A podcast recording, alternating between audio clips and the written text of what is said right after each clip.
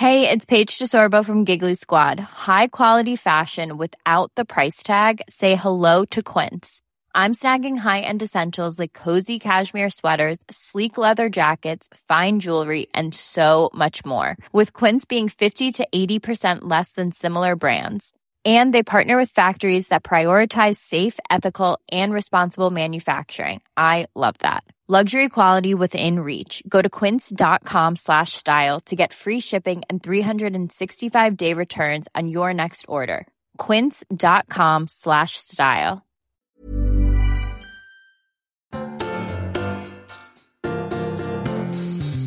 Hey everyone, and welcome to Come for Supper. I'm Alexandra Dudley, food writer, cook, and serial dinner party host. So I thought it'd be fun to sit down with people who share that love for food, chat about life, and learn a little bit more about how they like to serve supper. I speak to chefs, restaurateurs, artists, actors, authors, and pretty much anyone who likes to entertain. If you're new to the podcast, make sure you click subscribe. And if you enjoy it, rate it, review it, share it, and tell your friends, as it makes all the difference. Thanks for listening, and I hope you enjoy the show.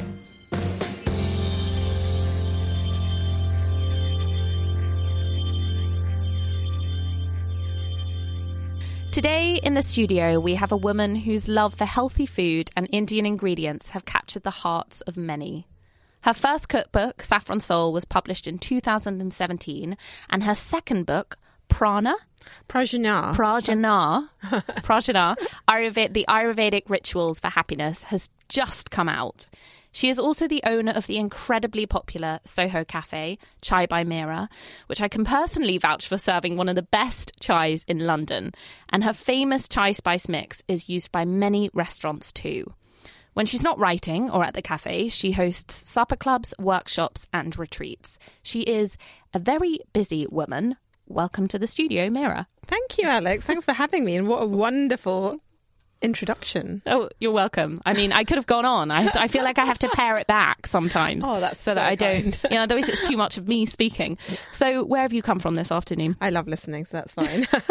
um, I've come from my cafe. It's been a bit of a busy day, but I actually was at Young British Food Awards this morning judging um, on a panel and. Um, the awards are going to be giving out given out at the end of this month, and that was very exciting. So it's been a bit of a oddly busy day. Um, from there to the cafe to here, and then to a book launch that we're both going to. Yeah, that's very cool. I suppose you can't give away any secrets, but what does it entail? The judging? Are you are you tasting things? Or are you just judging on what they've done? So interestingly, this particular category of YBFs was um, it's all about sort of their story um, and what Okay. their what their story is, what they're trying to include in their um, food, and what their what stories they're telling through food. And so it was a very different sort of category. So yes, two of them brought food. One of them wasn't able to. She actually does a writes a blog called Curry and Cancer.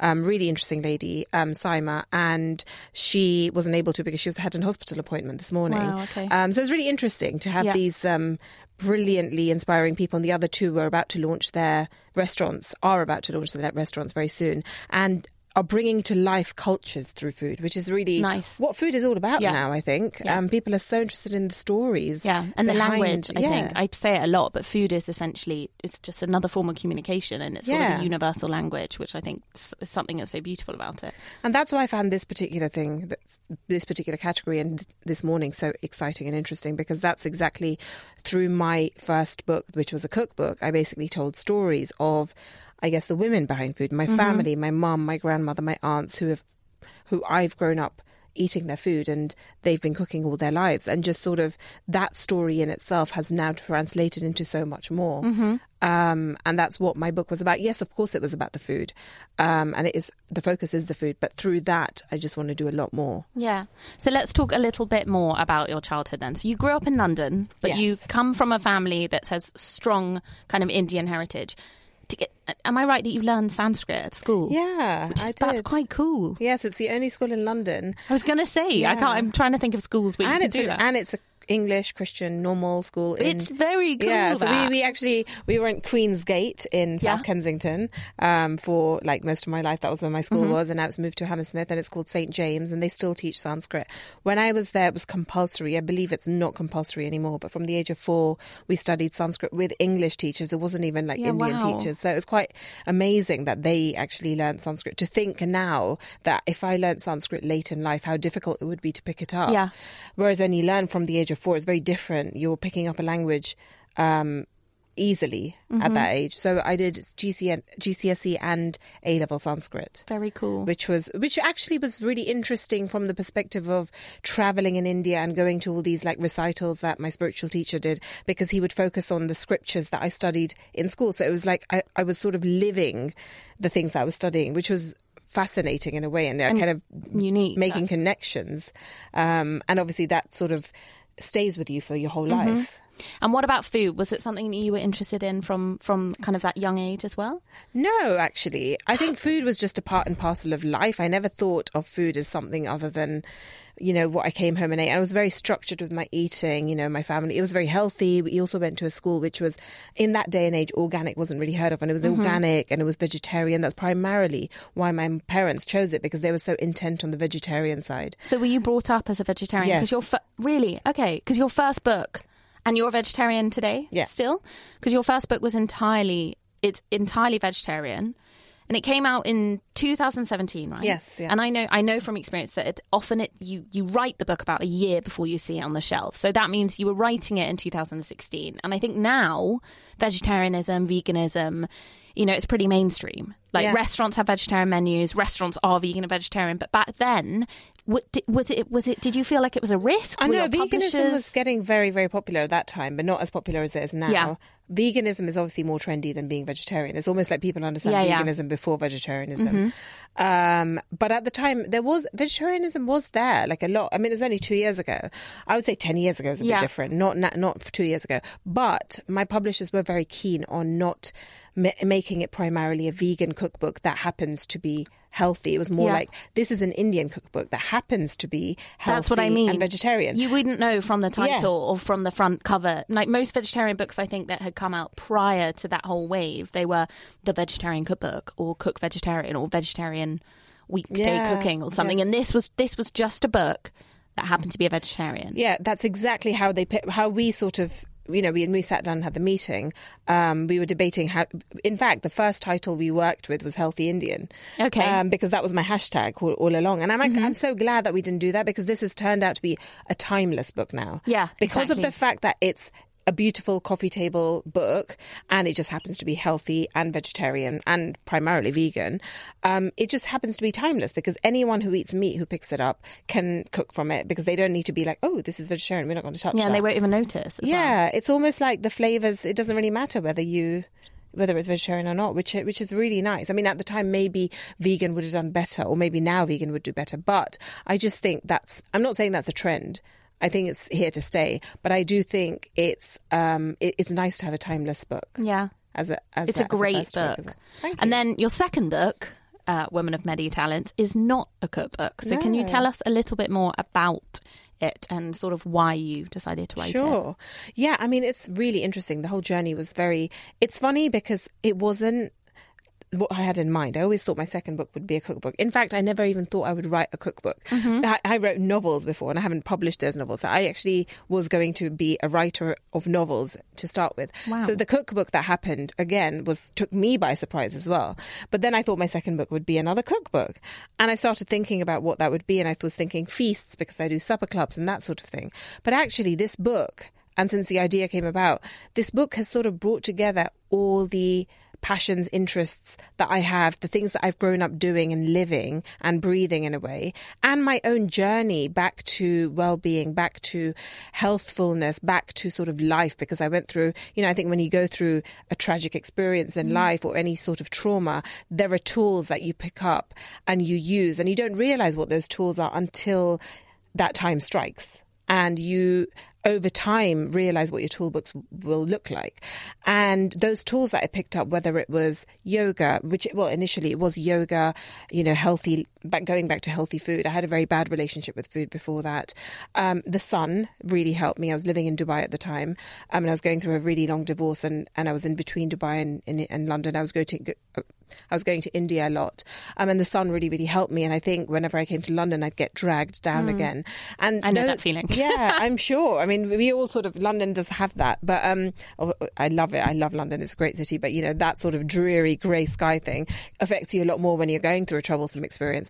And then you know, over time, you know, realizing what I really loved and going and doing Kundalini yoga, realizing the capacity and the um, the power of the breath, um, and obviously the things that I grew up doing, whether it was chanting, um, whether it was sort of meditation. You know, in my school we were taught meditation, and I'm not a real big meditator. I don't just sit there and just meditate for like 10, 20 minutes every single day, but I do believe in the power of just sitting still or like understanding what's going on in your head and actually observing it. And that in itself is meditation. I talk in this book about moments of stillness and actually meditation being in the moment of what you're doing, which is basically mindfulness. Mm. If I'm sitting here and really Being enjoying, mindful. or if I love art and I, I love painting and I'm going to sit there and paint for 10 minutes in the day, that is my meditation. So I speak about that in the book as well. But of course, there's the other side of meditation, which is going into that sort of form of dhyana, of like stillness, of closing your eyes and actually going into that thought process. But it's, it's just so interesting how these things have become amazingly relevant today things that I sort of grew up doing. Um, and these sets of um, this toolbox has essentially become a toolbox of rituals. Mm-hmm. And I'm not saying that I use these rituals every day, but that's what this book is about picking and choosing what comes to you um, and understanding these little things that come from India in a, in a way that's accessible. That's a very long answer for a no, no. short question. It's great. I've just I got it. but I Like very luckily, sneak peek, you know, sneaky peek of it this morning. Um, and it's also it's it's a how do I say? It? I mean, it is a small book. You can yeah. hold it in your hand. Yeah. It's very different when you hold a cookbook. It's this, which is this kind of big bulky thing. And this, I think, what's so nice about it as well is that you can. It's you could you could just carry this around with you and dip in and yeah. out of it. And and often actually when when they when I read books that are sort of about I don't know mindfulness or you know my like self-help uh, shelf. They are the kind of books that you can dip in and out of and i yeah. think they're so they're so refreshing those sorts of books because you just sort of you'll sort of open it and you don't know what you'll find but inevitably you're going to find something that you'll need and that will be useful. And what's lovely about this is you've got you have got a few recipes in here yes, as well yeah, which i think i think when you you know for you obviously cooking is such a big part of what you do and I have tried to do recipes. I've tried to bring up, um, include recipes that are really sort of everyday for me. Yeah, easy, simple. Yeah, things that you can, yeah, simple, but using spices in a very everyday way. So understanding how spices can flavor your food in a very easy way, but also in a way that also makes it more flavorful. So it makes it more interesting. Mm-hmm. So how do you use those spices in a very calming, um, ritualistic, I guess, way, um, and just um, pepper all your food with with different ingredients, different spices, so it just becomes a little bit more interesting mm-hmm. rather than boring, I guess. Um, and and so I've tried to really focus on recipes that I would just do every single day. Um, and uh, we were initially thinking of putting pictures in the book, and I I did really. I like pictures. it. I like it like this actually. But yeah, we I think it's really lovely. good as a gift book, and like you know, yeah, exactly, exactly. It's such a good gift book. Yeah, so it's, it's got like... a fabulous bright pink cover as well, which I really approve of because it looks you. fab. So in in Sanskrit, the word Ayurveda translates to the science of life, and I know that in India it's known as the mother of healing. Mm. So for pe- I'm sure you have a lot of wisdom in it, but for people who don't know, can you talk us to us a little bit about the principles of Ayurveda? Yeah, absolutely. So Ayurveda is um, the sort of med- system of medicine in India, which came about many, many years ago, um, and it's sort of ingrained in the lives of people in India, so much so that it's a part of life. So, you know, growing up here, even though so my family actually came from India to Africa to Uganda, and my great grandparents, and then my family was born in, in Africa. And so when they came to London through the Idi Amin exodus, what the sort of version of India that we have and we've grown up with is very, very old. Mm-hmm. So we're sort of very traditional in so many ways, which India is, but is has also moved on from that. So when you talk about, I mean, I, I can speak about the food, or I can speak about culture, or the dress sense, or fashion, or whatever it is. But I, but when you talk about sort of well being and rituals and Ayurveda, I didn't grow up knowing necessarily the word Ayurveda, but things that we did, I didn't realize were essentially Ayurvedic. So, you know, whether it's the tongue scraper, which has Yeah. become so popular these days, I had no idea. And why why did why that. do people do that? Why do you do that? I did that from a since I don't even remember when I wasn't doing that. You know, I did that from the minute I could brush my teeth. Um, and the only reason I continued to do it is because I thought, oh, it's weird not to do. it. I think once you start doing Mm-hmm. it, it's very weird not to do it because then you feel like there's a film of something on Yeah. your on your tongue, and it just feels odd. But obviously now I realize the reason. So the reason is that you're you get a film of like ama, which is toxins, on your tongue every morning um, while you sleep, and so the bro- ideally you want a copper um, a tongue scraper, and that will remove the ama toxins from the tongue in the morning, and so it's actually very very good for you. As as is. I mean, as is sort of coco- uh, coconut oil pulling, which a lot of people do. That's not something that I grew up doing. Okay. I have put it in the book because it's very Ayurvedic. Um, but a lot of people do it and they find it's great for the teeth. It's good for, like, again, getting rid of ama. Um, and the principles of Ayurveda is basically what's what I think are the principles of living, really, which is to try and fast between your meals. I, I, I'm just going to go through a few of the main Yeah, okay. key principles. So, fasting between meals, so not over snacking, for example, because that will um, ignite the agni, which is the digestive fire, which needs to be ignited in order to receive and digest the next meal. So try and make sure that there's like a gap of four hours between the next this meal and the next meal. Also, um, waking up and trying to make sure that your digestive system is in tune with the sun. So trying to have breakfast, uh, lunch, and dinner according to when the sun is at its strongest. So actually having your biggest meal at lunchtime is the best way to do it. But that said, I think also what I talk about in this book and what my research has shown is that if you are living in a country, if you're living in this day and age and you have a really um, stressful job and you can't really take the time out to have a relaxed lunch, then it's better not to do that. Mm-hmm. It's better to try and just have a bigger meal at dinner, but just try not to have it too late. Yeah. Because if you're going to be stressed and eating that big meal at lunch, you're going to scoff it down and you're not going to be able to chew it. And one of the main principles, as we all know, with tri- digestion is chew your food Yeah. properly. And also, if you're super stressed, you're not going to be able to gi- digest that food. So it's working with Ayurveda. Sorry, it's Ayurveda working with your life. Um, Ayurveda working with your um, lifestyle and making sure that you don't try and apply these ancient principles in your day to day life if it doesn't work for you practically. Um, and then the I obviously just touched upon Agni, which is the digestive fire, and that's really, really important because just understanding how that works um, and making sure that you sort of go in tune with um, nature as well, because as Ayurveda says that you come from nature, you're not born into nature. And so you want to be in tune with nature. So things are like in the book, I also speak about like walking in nature, um, tree so worship, and that sort of important. all of that being outside is just key. I think for your like mental happiness. Exactly. And there is obviously lots of research to show why that's true. And in Japan, in Japan, they actually have something called forest bathing, which is so interesting. It's So what you called just forest. lie in the forest naked? No, no, no. It's just the walking of a that. shame. I would definitely do that. I was like, I feel like I do that anyway.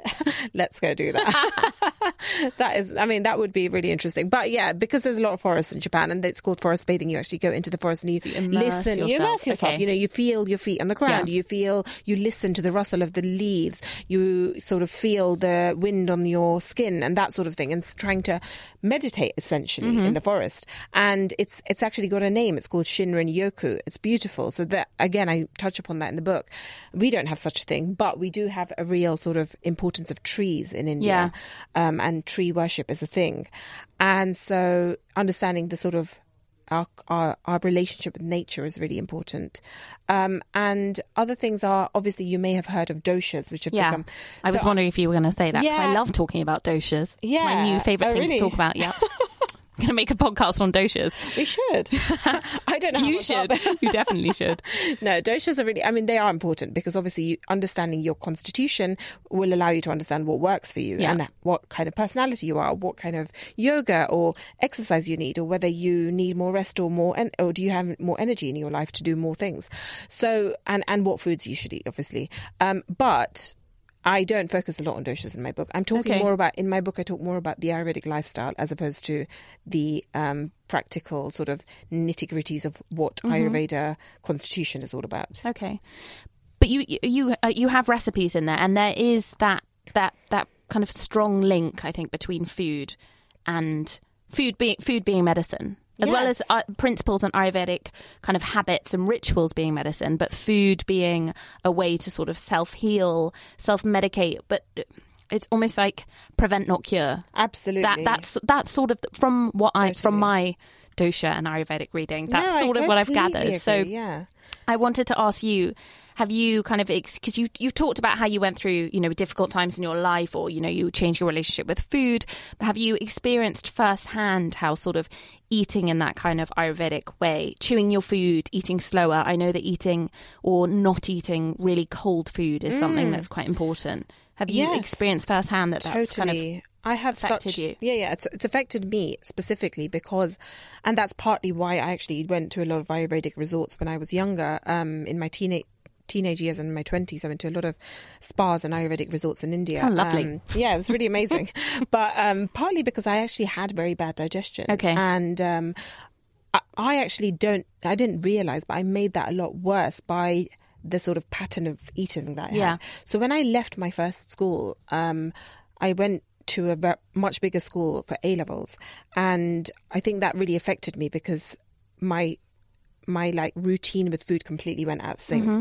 And from then onwards, I started, you know, putting on weight or having acne or whatever Yeah. it was. And those sorts of things were also then exacerbated by things in the media, you know, media telling us that we should have low fat diets and Yeah. that sort of thing. So my awareness of food became um greater but in a very bad way because Mm-hmm. I realized that oh my god I shouldn't be having any oil and then I'd stop eating Yeah, curries and like dal which Yeah. is ridiculous. I stopped eating. I not stopped eating, but I really replaced things like proper Indian meals with like special K bars and yeah and sad sad special K bars. God, I remember Ridiculous, right? And K then I'd wonder why my energy is Yeah, low. Like terrible. I had no Yeah. idea. It took me years to sort of understand what I was doing wrong, or that I was even doing something wrong. I would just snack all day, and that's how Mm-hmm. Yeah. I developed this really awful relationship with food. Which, essentially, I grew up eating Ayurvedic cuisine or food, and what I realized is that my uh, food habits were sort of out of sync and out of routine, but also because I had a lot of cold foods, and I'd Yeah. travel, and then I'd have so cold foods didn't work especially for me. I mean, I think it also depends on your climate. I- Mm-hmm. I mean, also your constitution. If you're specific dosha type or whatever it is, um, cooked foods are better for you. But generally, as a rule, Ayurveda says that have cooked foods, don't have raw foods, Loads of raw especially at food, night. yeah.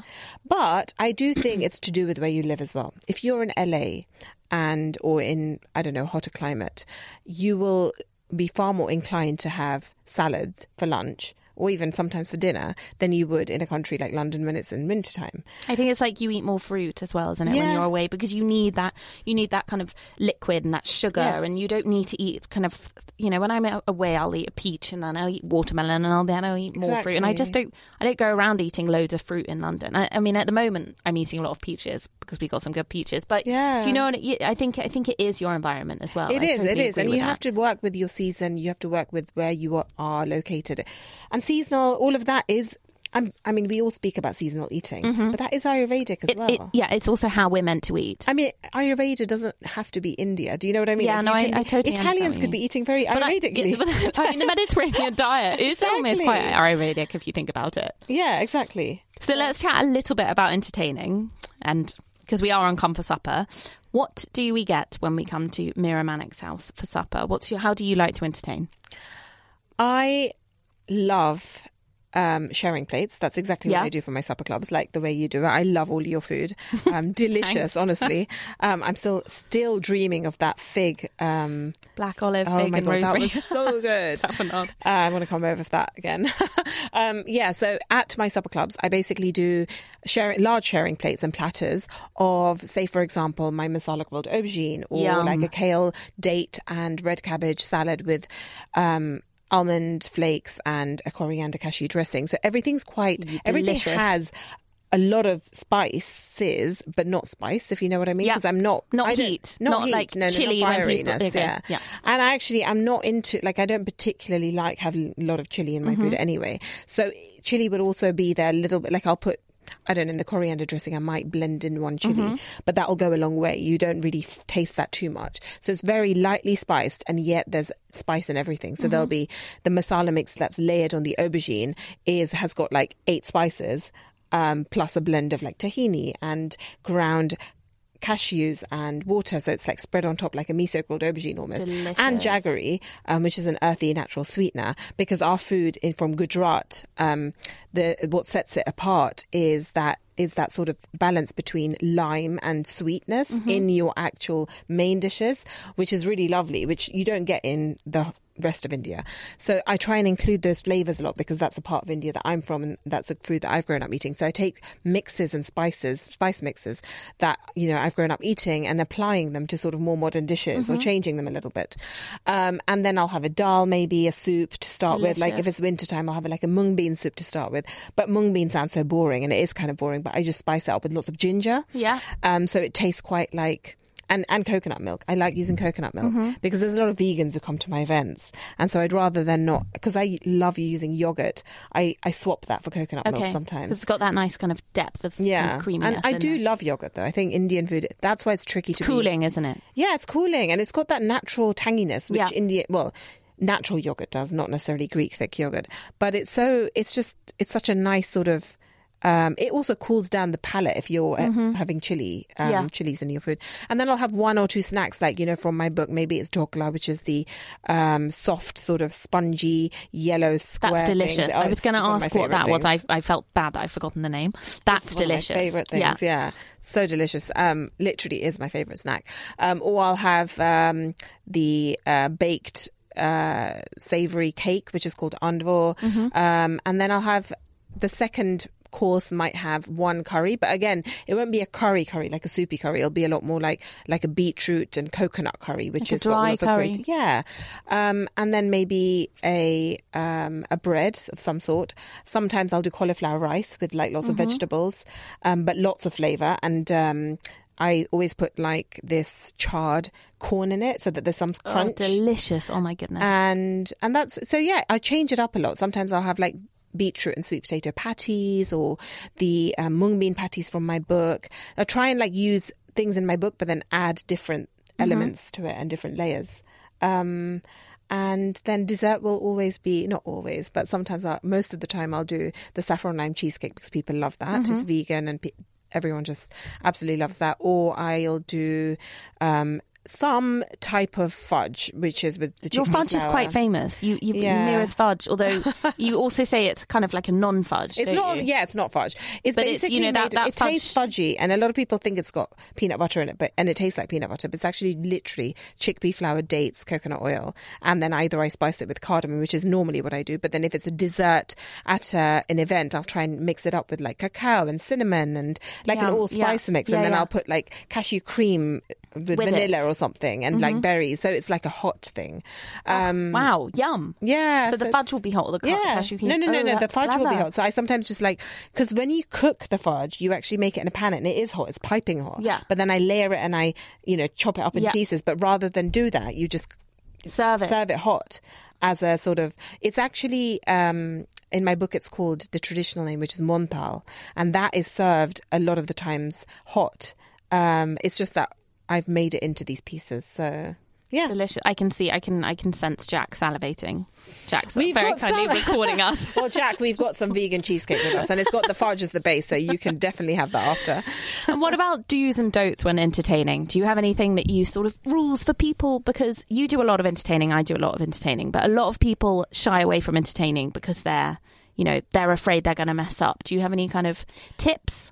Yeah, so I think with entertaining, just make sure you're prepared because there are times when I'm not, where I haven't been as prepared as other times and then I can't enjoy myself. Like I'm mm-hmm. running around doing things. I'm like, actually, if I'd prepared a little bit better or if I had a bit more help, then I'd be able to enjoy this moment a bit more. But also being on your toes and being able to sort of making sure everyone has everything they need and making sure there's more food than less. Yeah. Always having Always. a bit That's a- extra. that's a very- Sometimes when things run out, it's a little bit like it, that's the thing that sticks with Yeah, me. you remember afterwards. it. And yeah, You probably remember it more than the guest, but I, I, I yes, agree with you there. Exactly. And it's just not nice to, you know, someone, if there is a little bit left over, you can always like pack it up for somebody. That's But- really nice. I love that's a lovely tip. Yeah, and that's the other thing. I don't always remember to take boxes or like Yeah. containers with me, and I'm always regret it because if there's a supper club and there's lots of food left over, I want to pack it for people, but how do I pack it? Yeah. So I always Jam jars. try I and- always yes. say keep jam jars. Get Very everyone to bring a jam jar. Yeah, you should Good idea. actually. You know, we should in- include that at the bottom of like yeah, please bring jam jars. Perfect. So you do you do supper clubs, you do pop ups, you do retreats, and then you also run your cafe. Was it always a plan to run something? Was that once you kind of fell into food? Did you dream have that kind of in? your- Never, literally. I don't think even. No, this time last year I wouldn't know because I would have been starting it. I started it last November. But if you'd asked me last July, I would have no idea that I was going to start a cafe. And I didn't even, not necessarily even dream of it. I never really thought that was my thing. Yeah. Um, I wouldn't even know where to begin. It just came up. The opportunity came up because I used to go to Triyoga a lot Mm-hmm. because my cafe is inside the yoga studio inside Triyoga in Kingly Court. And the opportunity came up because Triyoga offered it to me at the time, and I jumped on it and said yes because it was it was a sort of set up where I was walking in, but you know, ma- making it my own, um, and it was just the most wonderful location. I absolutely love being in Kingly Court, and it really just worked out. I mean, it was much harder work than I thought initially. Mm-hmm. I didn't realize how much goes into just running the business element Yeah. of or setting up a cafe. Um, maybe I, maybe I wouldn't have said yes if I knew all the nitty gritties that went into it. But I said yes, and you know I'm so glad I said yes. It's been a crazy whirlwind of a year, but I I love being located inside or you know working with a brand like Triyoga because that's where my yoga journey began in London. I've always loved I've always loved Triyoga. I love some of the teachers there. They know me, um, and it really works well with my new book. Um, I don't know if that book And you run about as a events there as well, but- which like you know you speak to kind of interesting Yes, people, philosophers, and all, all different kinds of scientists. You speak to all yes, different kinds yes, of yes, yes. people. I do. So I run works Stories well. there. Yes, Yeah, exactly. So I've had like Giles Yeo, who is um, an incredible geneticist from, t- from from Cambridge University, who has written a book called Gene Eating, and then I've had we've had like a oh yeah. So the la- latest one was an astrologer, um, Francesca Cool. So that was really interesting. cool. So we've had a real sort of range of people. You know, the the girl who launched the first ever vegan cookery school in London, um, Lauren Lovatt, and um, and then my very good friend Anjali Mahto, who wrote the Skincare Bible. Um, so it's a real sort of range in the well-being field, but also in the food field, a kind of crossover. And I love also just working alongside yoga teachers. So my next event, one of my launch events on my book, is actually a yoga brunch with Triyoga with one of my favorite yoga teachers, Leila Sadeghi, um, on Sunday, 15th September, and to launch the book in Triyoga. So nice. So it's a really like wonderful circle. Yeah, it really does feel like full circle. Yeah, and it definitely. I, I and I know I said it earlier in the intro where I wasn't just brush, brushing you up, but you do do a very good chai. Oh, thank you. Is that is that recipe? I'm looking at it now. I'm reading it in the book. I'm like first dibs. I'm trying to work so out what's exactly in it. of using on baking a chai. Is this is this the one that you grew up with? Is it similar to what you kind of drunk growing up? Yes, in a way, it is because every single every family has their own specific spice blend that they put into their chai, into their tea to make it a chai, um, and every family sort of has their you know more ginger or more pepper or more cinnamon or whatever it is. And when we came up with this recipe, my grandmother and my mother helped me come up with the recipe. But what was really interesting and fascinating as well is that when we added the sugar element to it, so in it, so, so what we usually do and what India does is that they have a spice mix, which is just the spices, and they add it into the boiling chai or the boiling tea leaves and everything, milk, water, um, and then they boil it together and they add the sugar to that. But what I came up with when I started supplying to cafes like four years ago is a spice blend which actually has the coconut sugar mixed Inside. into it, and that changed the proportions I couldn't keep the same proportions. It just tasted really odd. So I had to change the amount of ginger, the amount of. So Mm-hmm. we tried so many. Like I remember the two days that we were trying it, I could not have any more Chai. sugar, chai, anything. It was just like I am so chied out. and same with my grandmother and my mother. But we all came up with the recipe together because it took so much time to actually figure out the proportions. And there is a lot more ginger and a lot more cardamom in our chai. Um, but India Yeah, generally, it's definitely that cardamom. I love. I mean, I love cardamom. It's definitely Yeah. got that kind of cardamom Yeah, and I think in- Cardamominess? cardamominess, yes, Yeah. absolutely, it is a thing. Gingeriness, um, yeah, ginger and cardamom are the most sort of. But the funny thing is that when people think of chai and when people think of chai latte, they think of cinnamon and sweetness. Mm-hmm. I th- I used to think of that. I used to think cinnamon was like the most prominent spice in the chai mix, but actually, it's not in the slightest. Even when you go to India, when they're making chai on the streets, all the chai wallas will have different types of chai, and one of them will be grating ginger, fresh Mm-hmm. ginger into his chai without anything else, and another one will in in Punjab, for example, they use a lot more just crushed cardamom, so there'll be a lot more of that cardamom Yeah. flavor and nothing else. And then in some places they'll just have the spice mix, which is the powder that they put into the chai because that's just easier. Um, and some places they'll put lemongrass, like fresh Mm-hmm. Wow, lemongrass leaves, and they'll like boil it with that. And some places they'll put mint leaves. So sometimes I'll boil Yeah. my chai with mint leaves. So you can really just put whatever you want. And there's pepper in there. My one contains a bit of white pepper Yeah. and a black pepper, nutmeg, clove. Again, nutmeg and clove are not prominent at all. In fact, my chai spice could be made without them. So I put very little of nutmeg and clove. Um, but ginger and cardamom are the most prominent spices, and that's what makes any chai really a chai. Yeah. Um, it's not the cinnamon, but yeah, it is very specific to me. Um, and I think partly because I mix the, the sugar into it, so it doesn't vary anywhere. Um, and it's headier than what you get, and spicier and more authentic yeah, than what you get. out kind of there. rich. Like it's got a real depth. Kind of, it's like an adventure of flavors in there. I You also talk- think coconut sugar has that sort of sense of Carameliness as well, Yeah, and it has that earthiness to it, mm-hmm. which I didn't actually know you used coconut sugar in it. I haven't used coconut sugar in a long time, but it does have that sort of sweet, kind of rich Earth, caramelly yeah. tone, Yes, doesn't yes, it? yes, like treacle. It's got a treacle. No, I often find it when you use it, you can use a bit less of it as, than you would with conventional sugar, because because it has it kind of ha- brings a flavour along with it. You're not just using it to pull out a flavour; it brings one. Mm. yeah, on. it has a flavour. Exactly, yeah. it has a flavour, which is so nice. Um, and it, it reminds me a little bit of jaggery. Jaggery's hard to use. I love jaggery, but it's hard, Hard to use. find too- harder to find too, because it's a, it comes in blocks and you need to Yeah. melt it, so it's not easy to find it granular. Anyway, next question. You talk a lot about next question. you talk a lot about the importance of the spice box and and bringing it back to spices. Yes, and using it playfully. Playfully, and I know that you're a big fan of not kind of just confining it to curries and dals and traditional Indian cooking. Where else do you kind of like to use spice, or where else do you like to see people using spice that you think it's maybe kind of not used enough? Yeah, I think for me, I came from that sort of perspective of not having cooked a lot and then entering the kitchen in in, in my 30s for example. I did cook before that but not much. I i realized that i came from a point of fascination when i started cooking in my 30s i came into the kitchen and understood understood these flavors that i'd grown up eating and was like oh my god this these are the spices that make my food what what it tastes like. It's delicious. And so i um started experimenting with those spices and using for example cumin powder in a stir fry. And I know people Yeah. do that, but people think of cumin as a very, well, I think of cumin seeds as a very Indian ingredient. Mm-hmm. But those sorts of things, or roasting your sweet potatoes or potatoes in the oven with ro- rosemary, but also adding cumin seeds. Yeah.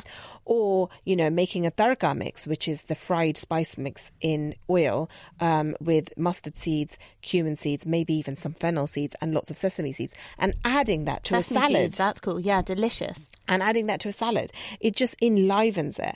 And using these spices in a very sort of playful and gentle way, like you don't need to over overdo it, can really sort of enhance the the, the the sort of creative experience of food and make the food taste a lot better without making it seem Indian. Mm-hmm. So I'm just trying to show that you don't need it to be like, oh, this is the Indian Pow, night. Let India. me take out my Yeah. No, let me take out my curry box. Yeah. You can sort of be like, oh, I'm making a salad dressing today. Let me add mustard seeds popped in a little bit of oil Delish. and just blend it in. Yeah, I love actually mint in a stir fry. Like Yes. a- actually fresh and kind of wok it in there, and that's Oh, I kind of don't a- do that, Yeah, it's a bit rogue, but it's really delicious, and it sort of has you know how Thai basil has that kind of really Yeah, aromatic flavor. Min has that, I guess, because it infuses really well. That's why we so put it in water and stuff. Yeah, I love mint. Gosh. Favorite spice? Is that is that too much? Is that too big a No, question? I think my favorite. No, I don't. I do have favorite spice. I think for me, turmeric is quite a good one. Mm-hmm. Just because I know everyone talks about turmeric, but turmeric is one of those ones that really um, is so good for you, and it just is quite a key ingredient in Indian cooking. But it's not. It doesn't have as much flavor as, say, for example, ginger or something.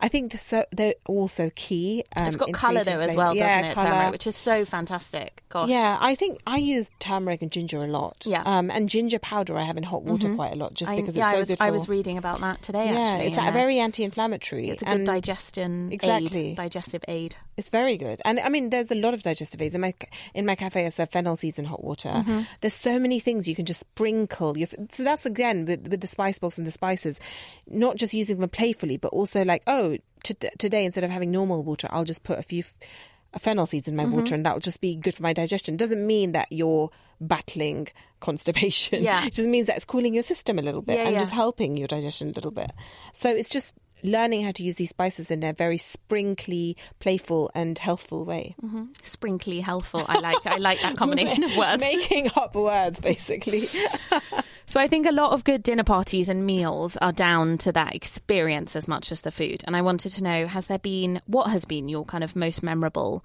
meal or dinner party kind of experience, food experience, let's say?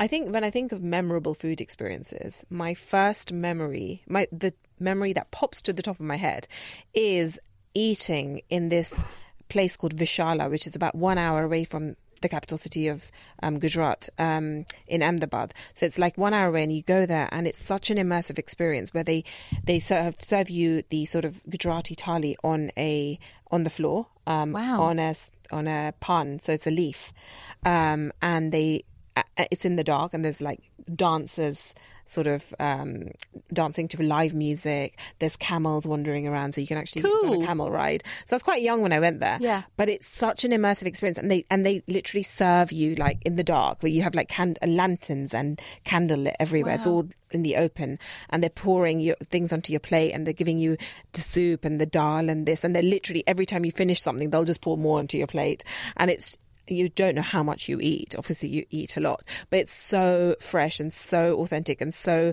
village food, like Mm-hmm. the the most village food that you'll get, um, in the most glamorous.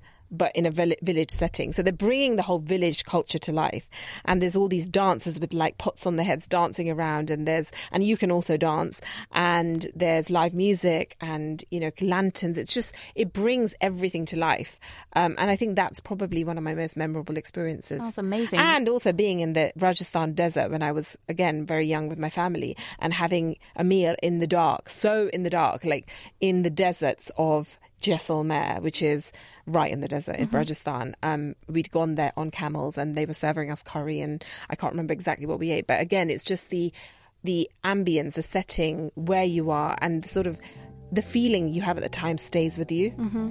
Being in nature, I guess. Yeah, being in nature and being in the sort of expanse, the vast Yeah. expanse of the universe. Yeah. Eating food Very cool. made by locals. So it's it, those are the probably the mo- most memorable experiences of food that I have. So we're coming to the end. What do you have in store for 2019? Kind of, I guess, 2020. We can roll on. yeah. I know it's scary. Scary It to really think. is scary. But I think it's September. You know, always makes me feel a bit like a new year because it's that back to school feeling. I think it really feels like that you know, right now. obviously you've just got the book. This has just come out. Yeah, I know. I'm just. I think 2020 will be really building on my well-being side Mm-hmm. because I've moved in the last year from sort of food to well-being by having this cafe in Triyoga, by writing a book which is more about sort of rituals, well-being, and Ayurveda, and about food, but not focusing just on food, um, and sort of building on that whole side of things.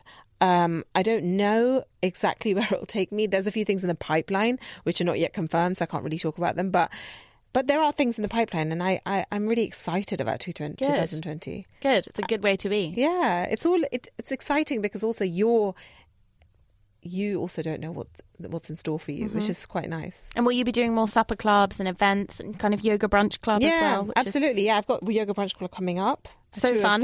Love Yoga Brunch Club. People, if you don't know what. Yoga Brunch Club is, do check it out. Look it up. Yeah, it's Alex and. I have both done it. It's amazing. fun. So I've got two of them coming up for my book launch. I'm doing lots of events for my book launch. I'm not Good. doing one big book launch. I'm doing Yeah. Sweaty Betty Wellness Wednesday. Yeah. I'm doing like Yoga Brunch Club, a Yoga Brunch at Triyoga, Il Apothecary, Remind Studio, just lots of different studios where I'm collaborating with people and doing talks and And can people find all this kind of on your website, on website, and on your social media? Yeah, social media, miramanek.com and um, social media mainly. Yeah, at Yeah. MiraManek and at Chai by Mira. Perfect. Thank Brilliant. you, Alex. Well, it's always good to get that in there. so then, last two questions. If you could have three people for dinner, anyone in the world, who would you have and why? So hard. I think the first person that pops to mind, I know it might be a little bit obvious, but um, Gandhi, because I've always just Cool. heard about and, and listened to him or like watched Gandhi, and he just always comes to mind when I think of people that have inspired me or who still continue to inspire me. Um, my best friend, because I just have a laugh with her. Good. and we could have a whole. And Gandhi. yeah, and maybe my sister. Nice. Uh, or my nephew, my oldest nephew, because he just comes out with the most profound lines that I think he needs to open a school of, of wisdom of, of his own. he's like he's ten years old and he literally comes out with the most profound lines of wisdom. So Maybe, who knows? He might be the next Gandhi. You have no idea. and then, what are your kind of top three ingredients that you advise people to always have in the kitchen? Top three ingredients. Yeah. the spice box. I know The that's not an spice box. ingredient. No, you can have that. I'll give it to you. I'll give it to you. It's just so like it just works wonderfully for anything. There's a few spice mixes in there. Um, ingredients, right? Mm-hmm. Not like okay. Um, and I would say lime and lemon. Okay, cool. You can have that citrus. Yeah. Being really generous today. What should be the third thing? God. Um, I guess nuts. I love my nuts. Okay, yeah. just uh, just lots of. I love walnuts. Walnuts. I guess those three come to mind right now. I'm sure I'll walk away thinking. Well, they're oh good God, finishers, aren't they? Like one of you know, the spices are great to put the base, the flavour into the base, and then you've got the finishes. So you've got nuts kind of sprinkle on the top, and then you've got lime. Well, you know that kind of everything needs salt, fat, acid, heat. Exactly. You've technically you've kind of got that, haven't you? Oh, wow, Just I didn't even think of that. fire. Yeah, well, clearly, clearly you know about food then. well, thank you so much, Mira. That was so brilliant. Thank you for coming in. I loved it. Thank you so much. and uh, I can't wait to hear it. Thanks so much, Alex. Bye. I hope you enjoyed this week's episode. If you liked it, rate it, review it, talk about it, share it, and invite your friends round for supper. This has been a Studio 71 production. Thanks for listening, and I'll see you next week.